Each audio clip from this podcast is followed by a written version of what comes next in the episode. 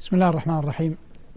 إن الحمد لله نحمده ونستعينه ونستغفره ونعوذ بالله من شرور أنفسنا وسيئات أعمالنا. من يهده الله فلا مضل له ومن يضلل فلن تجد له وليا مرشدا. وأشهد أن لا إله إلا الله وحده لا شريك له.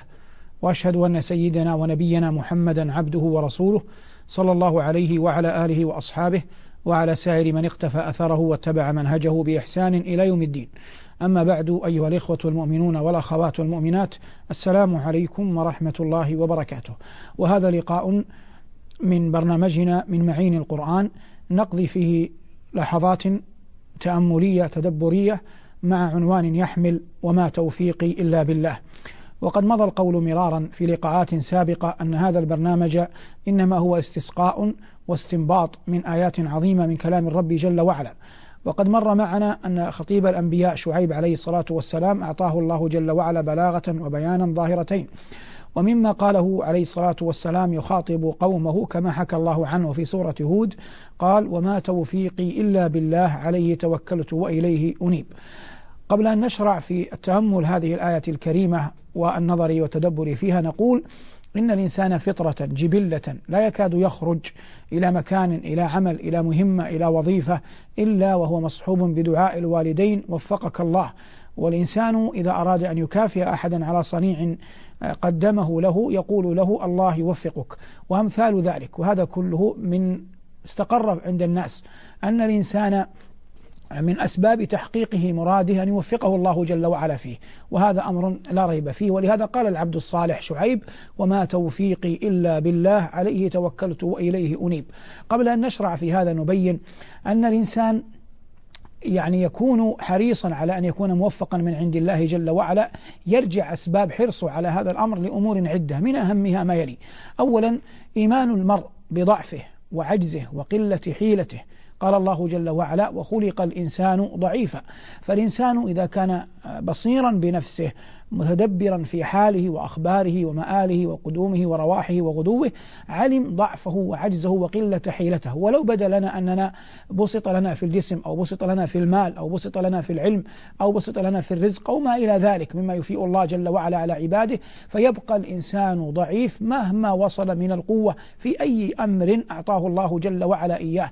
فالإنسان عموما مخلوق ضعيف كما قال الله جل وعلا وعلى هذا فهو في حاجة ملحة إلى من يؤيده إلى من ينصره إلى من يقويه إلى من يمنحه العزيمة ولا يقدر على هذا إلا الله تبارك وتعالى.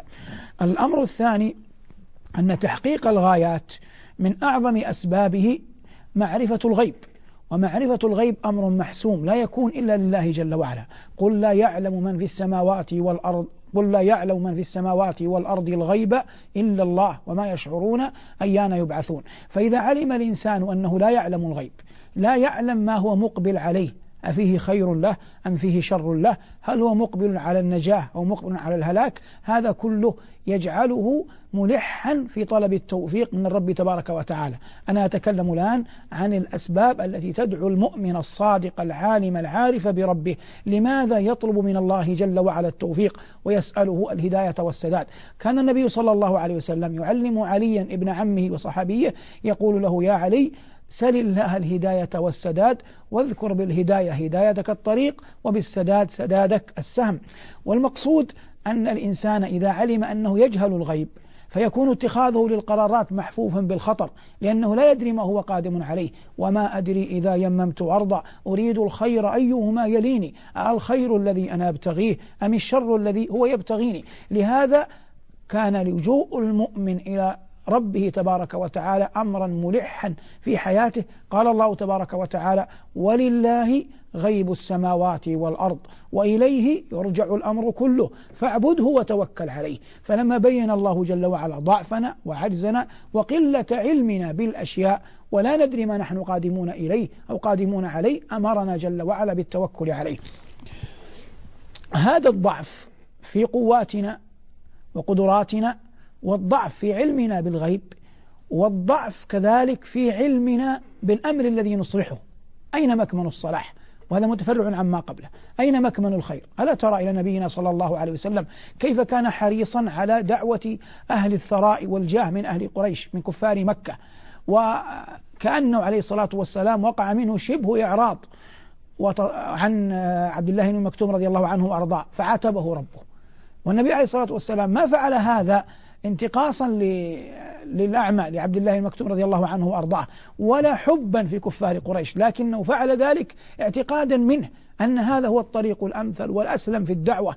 كان حريصا على دعوة أهل الثراء والجاه لأن لهم أتباع ومع ذلك عاتبه ربه بقوله عبس وتولى أن جاءه الأعمى قال الله وما يدريك لعله يزكى ونهاه عن أن يتعرض لأولئك الأثرياء الأغنياء ذوي الكبر الذين أعرضوا عن دين الله جل وعلا. فأما من, فأما من أما من استغنى فأنت له تصدى يعاتبه ربه تبارك وتعالى. وهذا ناجم عن عدم العلم بالغيب عن الضعف البشري الموجود في كل أحد حتى في أنبياء الله ورسله. هذا ضعف لا ينفك منه أحد لكن بطبيعة الحال ضعفنا ليس كضعف الأنبياء فالأنبياء مؤيدون منصورون بتأييد الله ونصرته تبارك وتعالى لهم. هذا من أعظم أسباب ما يدعو العبد إلى أن يسأل الله جل وعلا التوفيق. وقد أفلح من قال وسل من ربك التوفيق فيها وأخلص في السؤال إذا سألت فلم تخلق لتعمرها ولكن لتعبرها فجد لما خلقت ونادي إذا سجدت به اعترافا.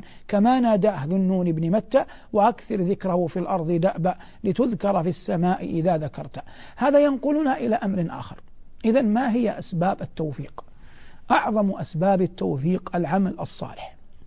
إن الإنسان إذا كان تقيا صالحا كان أقرب للتوفيق.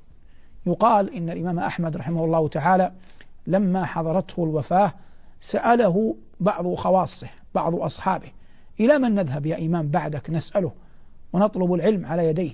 فقال رحمه الله اذهبوا إلى فلان وأرشدهم إلى رجل لم يكن مشهورا. فكأن السائلين حدث منهم يعني شيء من الانتقاص يعني كيف تحيلنا وأنت البحر الزاخر إلى فلان بعدك هناك بون. فقال رحمه الله تعالى قولة العارف بربه قال إنه رجل تقي صالح ومثله قد يوفق للصواب. يعني هذا الرجل الذي أحلتكم إليه رجل تقي صالح وهو في نفس الوقت عالم ولم يحلهم على عابد مجرد وهو إنه رجل تقي صالح ومثله قد يوفق للصواب. ودليل هذا من القرآن قول الله جل وعلا واتقوا الله ويعلمكم الله فالصلاح من أعظم أسباب التوفيق. الآن نجتز من الصلاح شيء. الصلاح مفهوم عام كلمة شاملة. نجتز منها أخص نذكر خاصا بعد عام. ألا وهو بر الوالدين.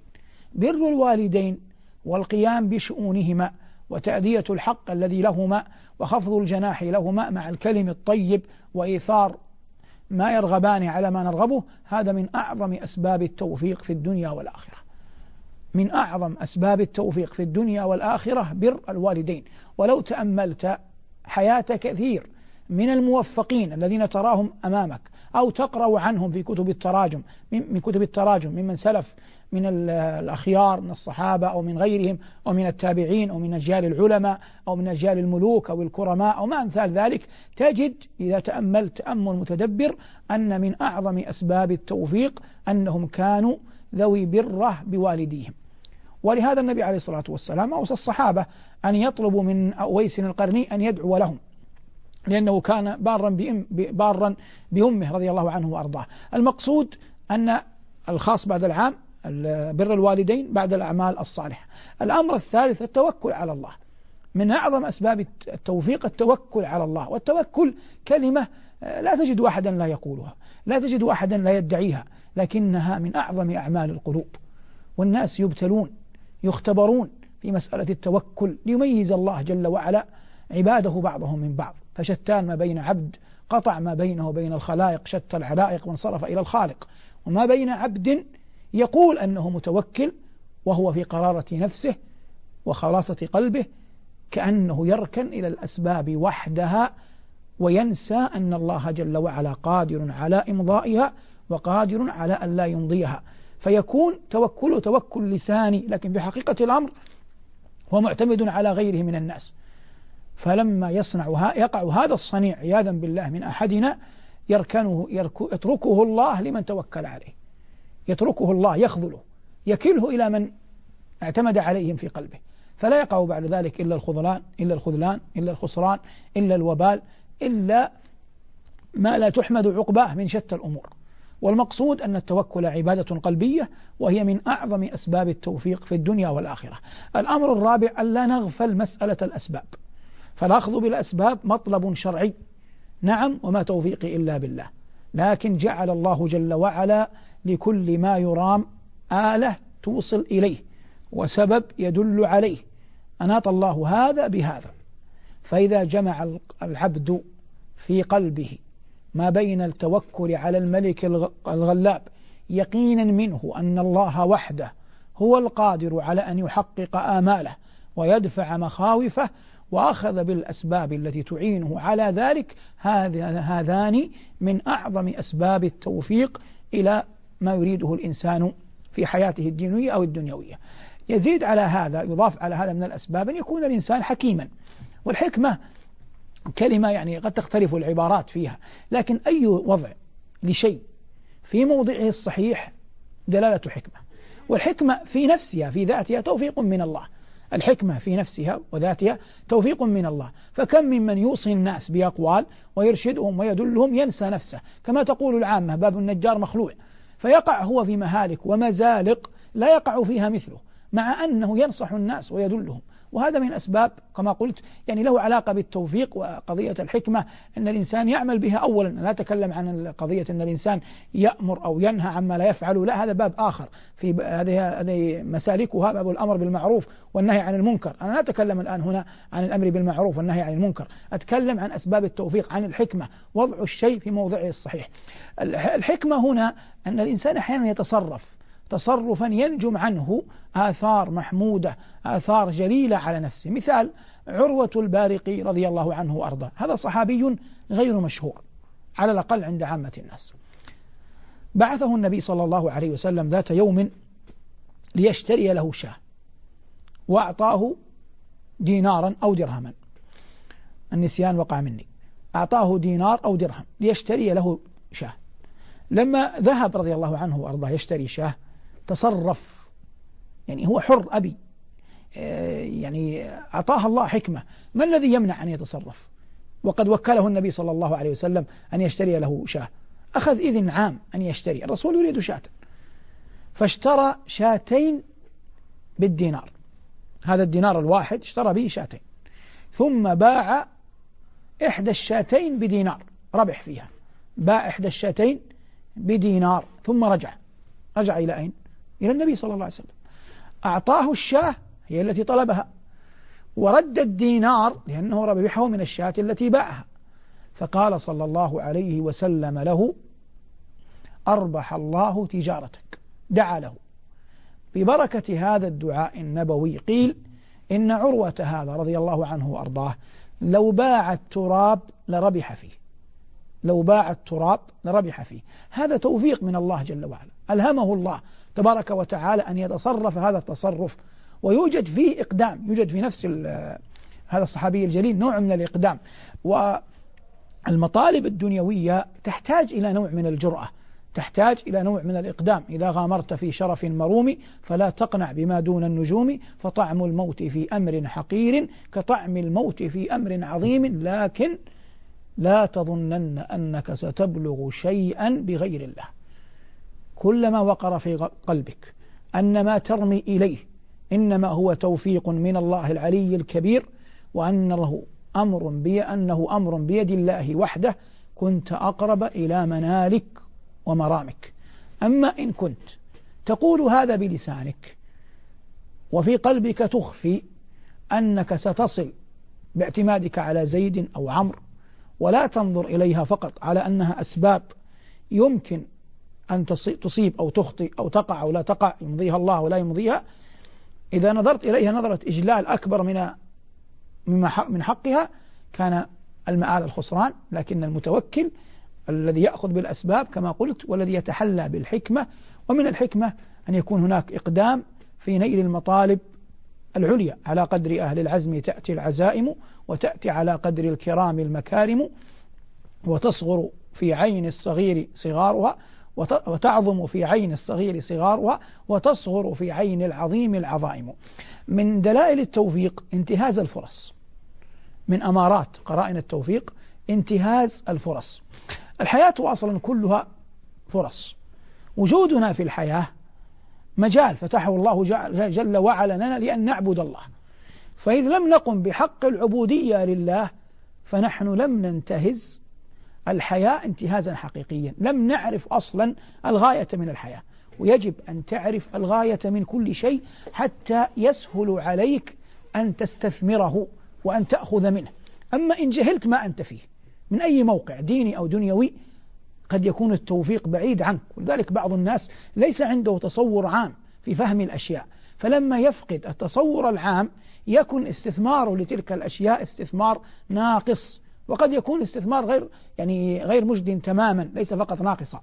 المقصود الله جل وعلا يقول فحسبتم أنما خلقناكم عبثا؟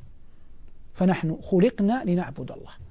فإن لم نفهم أن هذه هي الغاية من الخلق قد يقول قائل هذا في كتاب الثالث, متو... الثالث ابتدائي وما خلقت الجن والإنس إلا ليعبدون. مقرر يحفظه الطلاب وينجحون ولم يرسب أحد فيما نعلم في التوحيد. لكن هذا حق. لكن أين أين المنفذ لهذا الواقع؟ تجد الناس أدنى شيء يصرفهم عما خلقوا من أجله. معنى هذا أنهم لم يفهموا لم ليس لديهم تصور عام ليس لديهم حكمة ولا انتهاز للفرص. وسأتي بمثال يسير على قضية انتهاز الفرص والتعامل بالأحداث في تصور كامل. سواد ابن غزية. هذا مثل مثل عروة غير مشهور من أصحاب نبينا صلى الله عليه وسلم. في يوم بدر اليوم المشهود الذي من الله فيه على المؤمنين بالنصر المؤزر في أول معركة كبرى التقى فيها أهل الحق بأهل الباطل أراد النبي صلى الله عليه وسلم كما ذكر ابن هشام أن يقوم الجيش. الحالة المادية كانت ضعيفة جدا. أول معركة ليس هناك بعد أسرى ولا مدخرات حروب. فأخذ يقوم الجيش بقدح في يده صلى الله عليه وسلم. ويظهر لي والله أعلم أن القدح هذا كان له عروة أو شيء حتى يصلح به الصف. فأراد النبي صلى الله عليه وسلم أن يصف أصحابه. هذا سواد كان متقدم على الصف. بارز قليلا زي وكأنه فعلها عمدا. فلما قام النبي عليه الصلاة والسلام الصف وصل إلى سواد وجده متقدم. ضربه بالقدح. قال تأخر يا سواد. ارجع يا سواد. عبارة تؤدي إلى أن يعود إلى الصف. ماذا قال هذا رضي الله عنه وأرضاه؟ قال يا نبي الله أوجعتني وإن الله بعثك بالحق والعدل وإنني أطلب القود. قود يعني المكافأة يعني شيء بالشيء تماثل. فكشف صلى الله عليه وسلم عن بطنه. وقال استقد يا سواد. يعني خذ حقك. فقام هذا الصحابي الجليل الكريم وألصق جسده بجسد رسول الله صلى الله عليه وسلم وقبل بطنه. فتعجب صلوات الله وسلامه عليه. قال ما حملك على ما صنعت يا سواد؟ قال يا نبي الله حضر ما ترى حرب قتال النجاة فيها عزيزة قد أفارق قد أموت. حضر ما ترى فأردت أن يكون آخر العهد بك أن يمس جلدي جلدك أن يمس جلدي جلدك. فأردت أن يكون آخر العهد بك أن يمس جلدي جلدك. هذا انتهاز لحالة وقعت وفهم ويمكن أن تقيس عليها أشياء كثيرة في حياتك المعاصرة أو أن تقيس عليها أفعال كثير من الصحابة. نبينا عليه الصلاة والسلام لما سكن المدينة واستوطنها وأضحت داره ومثواه بعد ذلك جاءته أم أنس. جاءته بمن؟ جاءته بابنها أنس عشر سنوات. وهي تعلم أن النبي ليس له غلمان ليس له أولاد ذكور. يخدمونه ويقومون به. هذا نبي الأمة. يحتاج إلى من يغدو ويروح يحتاج إلى بعض من يبعثه في حوائجه الخاصة السريعة. يحتاج إلى شاب خفيف صغير يغدو ويروح ما بين بيوت أزواج النبي صلى الله عليه وسلم. فقالت يا نبي الله هذا أنس يخدمك. هذا انتهاز فرصة حكمة. هذا توفيق من رب العالمين جل جلاله. جنت ثمرته أم أنس وجناه أنس رضي الله عنه وأرضاه. فأضحى أنس خادما للنبي صلى الله عليه وسلم. وهل ترى أن خدمة النبي صلى الله عليه وسلم ليست بشيء؟ بل هي والله من أعظم الشرف والقلادة.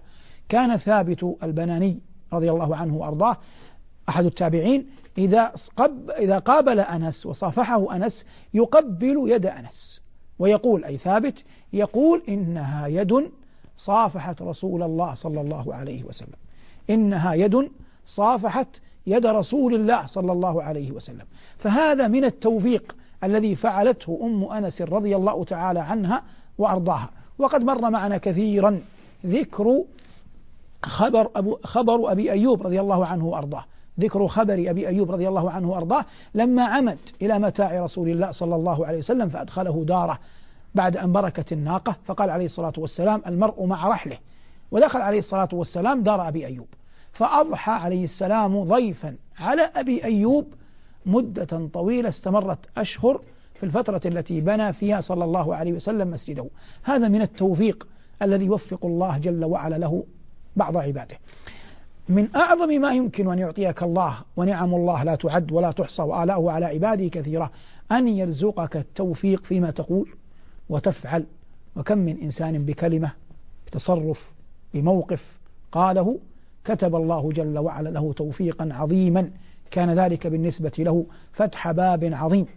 وكلما والله خلصت النية وصلحت السريرة وعظمت الثقة بالله والركون إليه وصدق التوكل عليه فتح الله جل وعلا لعبده فمن مفاتيح الخير. وأسباب التوفيق والعلو في الدارين والسعادة في الحياتين ما لم يخطر له ببال. فإن كان العبد والعياذ بالله بعيدا عن طاعة ربه زاهدا في نصرة مولاه لم يكن له إلا الخسران والوبال والخذلان من الرب تبارك وتعالى. نعود فنقول قال العبد الصالح وما توفيقي إلا بالله. أنا أدعو أرشد أرشدكم أدلكم على الخير؟ هل ينجم عن ذلك قبول؟ هل ينجم عن ذلك رفض؟ هل يحسن مني حسن مني هذا القول؟ أو لم يحسن؟ كل ذلك يقول شعيب لقومه لا أدري. إنما أنا أسعى والتوفيق من يد بيد الرب تبارك وتعالى لكنني لم أركن على هذا وحده ولم أترك الدعوة إليه.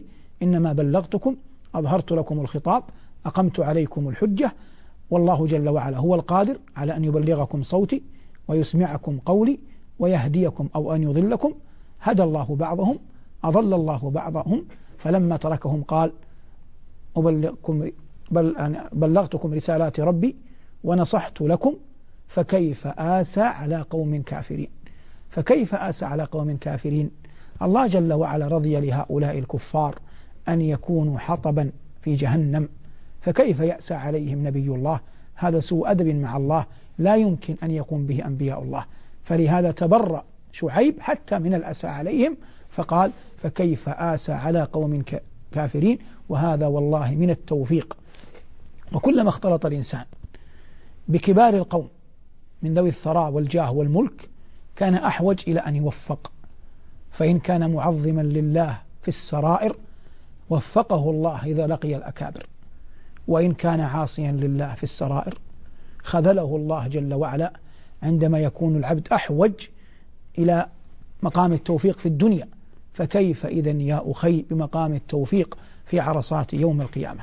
كان أحد الولاة على المدينة في عهد السلف يقول والله لأن أحمل تراب العقيق. عقيق وادي مبارك في المدينة لعلكم رأيتموه. يقول لأن أحمل تراب العقيق أهون علي من أن ألقى مالك بن أنس العالم الإمام المشهور. من هيبة مالك يقول كلفوني أحمل تراب العقيق. لا ضير لكن لا تطلب مني أن أقابل مالكا. وقد قال العلماء في تأويل هذا إن مالكا له عند الله جل وعلا سرائر جعلت أمثال هؤلاء الولاة يهابونه إذا رأوه. ولا ريب أن من عظم الله في السر وخشي الله جل وعلا في الغيب وقام بين يدي ربه في فلق الأسحار كتب الله له من القبول والتوفيق والهيبة عند الناس. ليست الهيبة المخيفة المعتمدة على الصوت ورجال الشرط وأمثال ذلك معاذ الله.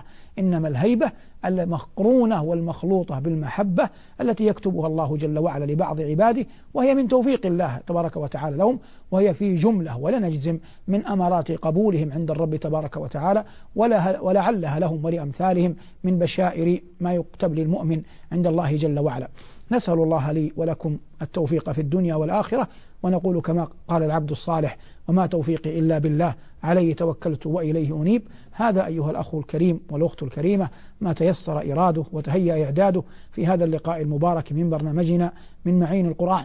ونقول كما نقول دوما سبحانك لا علم لنا إلا ما علمتنا إنك أنت العليم الحكيم. هذا والله أعز وأعلى وأعلم. وصلى الله على محمد وعلى آله. والحمد لله رب العالمين. والسلام عليكم ورحمة الله وبركاته. الله نزل أحسن الحديث كتابا متشابها مثانية تقشعر منه جلود الذين يخشون ربهم ثم تلين جلودهم وقلوبهم إلى ذكر الله. ذلك هدى الله يهدي به من يشاء. ومن يضلل الله فما له من هاد